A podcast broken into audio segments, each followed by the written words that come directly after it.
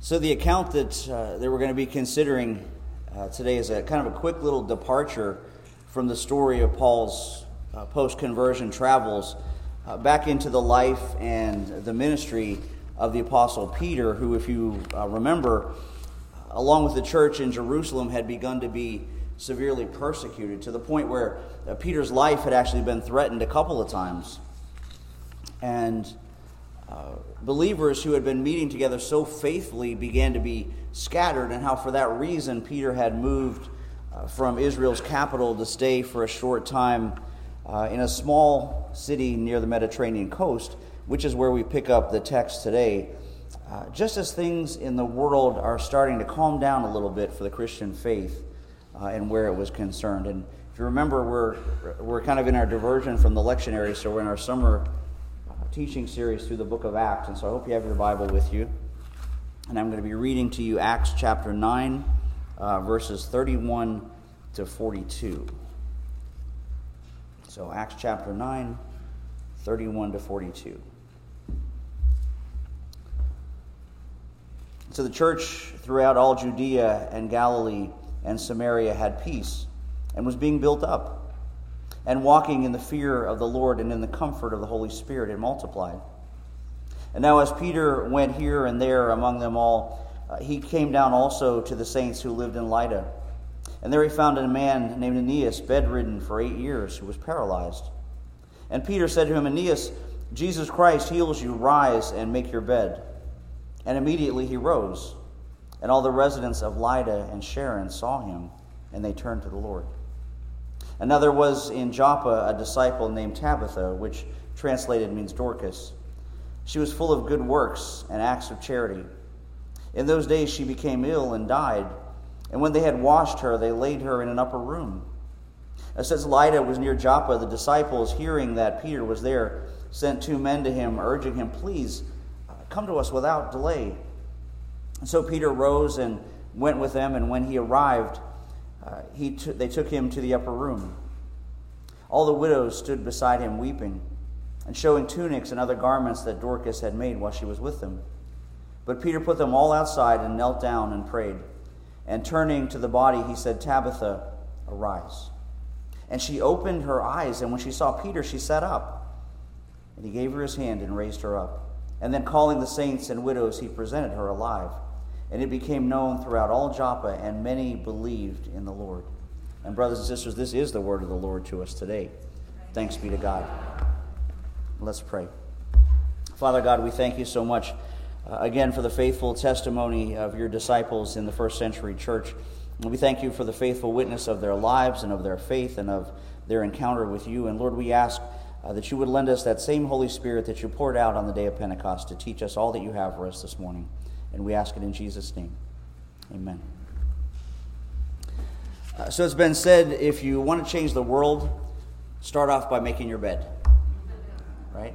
Or at least so says Admiral William H. McRaven in his commencement address to the graduates of the University of Texas at Austin on May 17th, 2014. You probably saw clips of that on the internet before, right? Have you seen him give that speech, right? Or maybe on the news at the time. And he continues, he says, "In doing so, you accomplish the first task of your day, giving yourself a sense of pride that'll encourage you to do another task, and another, triggering a whole chain reaction of productivity that will reinforce the fact that little things in life matter." He says, if you can't do the little things right, you'll never do the big things right. And so if you want to change the world, start off by making your bed. The only trouble is it's a little hard to do that if you can't get out of it, right? Like poor Aeneas, who shows up in Acts 33, where I just read to you that there was in Lydda that Peter found a man named Aeneas, bedridden for 8 years, who was paralyzed. And kind of the weird thing as we step into this story, when you think about it, because for as much as we know about Peter, we know equally less about Aeneas, right? In fact, in all the Bible, he's only mentioned here in this little passage. And here's all we know about him. His name indicates that he was most likely a Greek man and not a Jew, because Aeneas was not a common Jewish name, but it was a very common Greek name. And verse 33 also tells us this man had some sort of accident. or illness that had left him confined to his bed. And if you've ever been in that position, how many people have been confined to bed, even briefly? Yeah, you can appreciate how difficult that was, right? And now imagine 8 years of it. 8 years of being paralyzed, of not being able to work, not being able to walk to the market or to the synagogue or to a neighbor's house without troubling family or friends to transport you. 8 years of not being able to take himself to the bathroom or to the dinner table or to the fresh air outside, not even able to make his own bed or do any of the other activities of daily living, which must have surely left him in a state of hopelessness and depression. And I think maybe it's just a closer illustration to us. I think many of you probably know the name of Joni Erickson Tada, right? You guys know Joni. For any that don't, she's the young woman who, on July 30th, 1967, was injured in a diving accident as a teenager. So at just 17 years of age, she broke her neck and has spent the last 54 years of her life in a wheelchair. And she wrote in her autobiography that in the first years after her injury, that she was in the pits of despair, and she said, "I desperately wanted to kill myself, but I couldn't move anything except my head." She says, "Physically, I was little more than a corpse. I had no hope of ever walking again." She said, "I had absolutely no idea of how I could find purpose or meaning in just existing, day after day, waking, eating, watching TV, and sleeping, and asking why on earth should a person be forced to live out such a dreary existence. Just how I prayed for some accident or miracle to kill me. The mental and spiritual anguish was as unbearable as the physical torture. But once again, there was no way for me to commit suicide. I was despondent, but I was also angry because of my helplessness and how I wished for the strength and control of my fingers to do something, anything, to end my life." And she continues, "I doubted God, thinking, who or what is God? Certainly not a personal being who cares for individuals, I reasoned." And she says, "What use is there in believing when your prayers fall on deaf ears?" And I have no doubt in believing that Aeneas felt exactly the same way. Until that is, we find in verse 33 that Peter found him, and Peter said to him, "Aeneas, Jesus Christ heals you. Rise up and make your bed." And immediately he arose. And one commentator said on this that I'd imagine he rolled up his bed in record time, for he was now freed from the affliction of 8 years. He was ready to walk and to run and to leap and to climb, to kneel and to squat. And he says, perhaps if he were a young man, even to do some jumping. If you remember from a few sermons back, we saw Peter do something similar with the lame beggar in Acts chapter 3. When he said to him the same thing, "In the name of Jesus Christ of Nazareth, rise up and walk," and how the man that Peter had healed, that lame man, went about, we're told, walking and leaping and praising God. Now, we don't know explicitly from this text this morning if this man went about walking or leaping and praising God. But, I wouldn't be surprised at all if he did. Because, church, when God heals, he heals completely. And more importantly, when God heals, he heals with a purpose. We see that purpose in verse 35. "And all the residents of Lydda and Sharon saw him, and they turned to the Lord." Right? They turned to the Lord. And we're not talking about the residents of some little rinky-dink backwater region. History tells us this area was all situated around the great caravan route between Babylon and Egypt, second in importance only to Jerusalem, and so likely with a population of hundreds of thousands of people who were told, "Turn to the Lord." They believed in Christ. They professed faith in him. They embraced the gospel as preached by Peter and were all baptized and added to the church, which, brothers and sisters, is the point and the purpose of any miracle that ever happens. Despite what the health and wealth gospel will tell you, miracles are not for the benefit of one individual person, but they are, church, for the glory of God and for the extension of his kingdom. So people who have only a cursory understanding of the Bible believe that Jesus and his apostles after him just went around teaching good morals and performing lots of personal miracles, but nothing could be further from the truth because the healings and the miracles weren't the primary mission. In fact, if you really think about it, at best, they were only temporary. Right? None of those people that got healed went on to live disease-free, pain-free lives forever. Right? They're not still with us, right? They all eventually got sick again. They all eventually died. Because in every instance, the miracles were not a singular blessing on one individual church. They were a sign and confirmation of God's message and of his messenger in order that other people might hear and believe.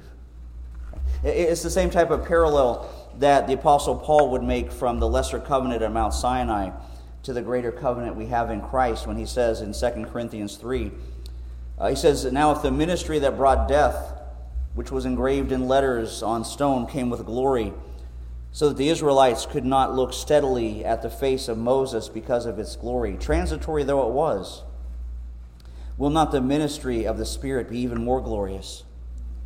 If the ministry that brought condemnation was glorious, how much more glorious is the ministry that brings righteousness? For what was glorious has no glory now in comparison to the surpassing glory. And if what was transitory came with glory, how much greater is the glory of what lasts?" Do you understand what I mean by that? He's saying, just like the giving of the law on Mount Sinai with all of the thunder and the smoke and the radiant glow of the presence of God still visible on the face of Moses is nothing compared to what Christ did for us on the cross. And so in the same way, even the best miracle, as incredible as it was, as powerful as it was, as important and special and life-changing as it was to the person who had been on the receiving end of it, is nothing compared to the riches of God's word that we have in the Bible. And once the message was confirmed in the Bible, the signs faded away, and now that we have the full testimony of God's word, his holy word in written form, we don't need to have those signs to be repeated in our lives. But we do need to receive the same gospel message that those folks of old did, so that we, like they, may be delivered from the fear of death. Right? That's the second half of today's story, right? We read in verse 36, "Now there was in Joppa a disciple named Tabitha," which being translated means Dorcas, and what an unfortunate name, right? But she was full of good works and acts of charity. In those days she became ill and died. And when they had washed her, they laid her in an upper room. And since Lydda was near Joppa, the disciples, hearing Peter was there, sent two men to him, urging him, "Please come to us without delay." And so they called for Peter, but the text doesn't tell us what, if anything, they expected him to do, does it? One theologian asked it this way. He said, did they just want his apostolic consolation in their sorrow? Did they want to show him Dorcas' corpse and ask the theodicy question of how God could allow such a thing? And is this all the more difference there is between followers of Jesus and what he provides for us?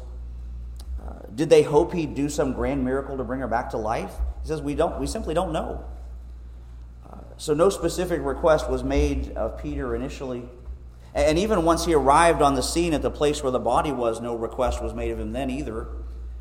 In fact, from the look of things, we could even say it appears perhaps they really did just want to honor Dorcas by having the apostle there to show him some of the clothing she had made, and share with him how important her personal Christian ministry had been in good works to the community.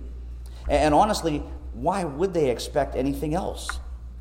People died all the time in the days of the early church, just like they have done and still do today. I mean, if you read through Scripture, the percentage of folks raised back to life is astronomically small. Being a disciple in the early church was no guarantee of a disease or death-free life. In fact, in writing on this, one commentator said, not long after the first Christian sermons got preached, those same early Christians had to adapt to a new form of proclamation, namely the Christian funeral sermon. So all things being equal, there was no good reason Dorcas would not have remained dead, and Peter could have just as well preached her funeral as raised her back to life. But that's not what happened, was it? Then we're told that Peter put them outside and knelt down and prayed. So after shuffling everyone out of the room, Peter kneels down beside the bed and prayed. And I would imagine maybe not even knowing himself what he was supposed to be doing at that moment. I mean, healing a lame man, sure, but this? I mean, miracles are rare enough, but instances of resurrection are rarer still. People have kind of got the misconception that healings and miracles and resurrections were being doled out like candy out of a pinata in the first century. Miracles were still exactly that. They were miracles. They were supernatural. They were not the norm by any stretch of the imagination. I think about it like this. Remember the first lame man that Peter healed back in Acts 3? And this blew me away when I was thinking about this. I talked to Vicki about this back in the original sermon. Do you remember who remembers how many years the text says that the man sat by the temple gate begging for alms? Anybody? 40 years. Okay, now guess who that means must have seen him at least once, if not multiple times, and yet not hit Jesus. That's right. 40 years, right? Remember, Jesus, who went to the temple at least 3 times a year, every year, at a minimum, for the 30 years of his life. And the temple was big, but guys, it wasn't that big that they would not have encountered each other in their overlapping lifetimes. But the man of God never got healed until the time was right. And not his time, but God's time. And the time that would add the most to the kingdom. And the same is true in our text today, where we read, and turning to the body, Peter said, "Tabitha, arise." And she opened her eyes. And when she saw Peter, she sat up. And he gave her his hand and raised her up. And then calling the saints and widows, he presented her alive. And it became known throughout Joppa, and many believed in the Lord. Right? So evidently God revealed to Peter what he was about to do for Tabitha. And so in obedience, Peter spoke to her. And he gave her his hand to help her up. And a miracle, I think, more complex on the physical level than we sometimes appreciate happened. And she did get up. She woke up. She came back to life. The decay that had begun to happen to her on a cellular level was immediately reversed.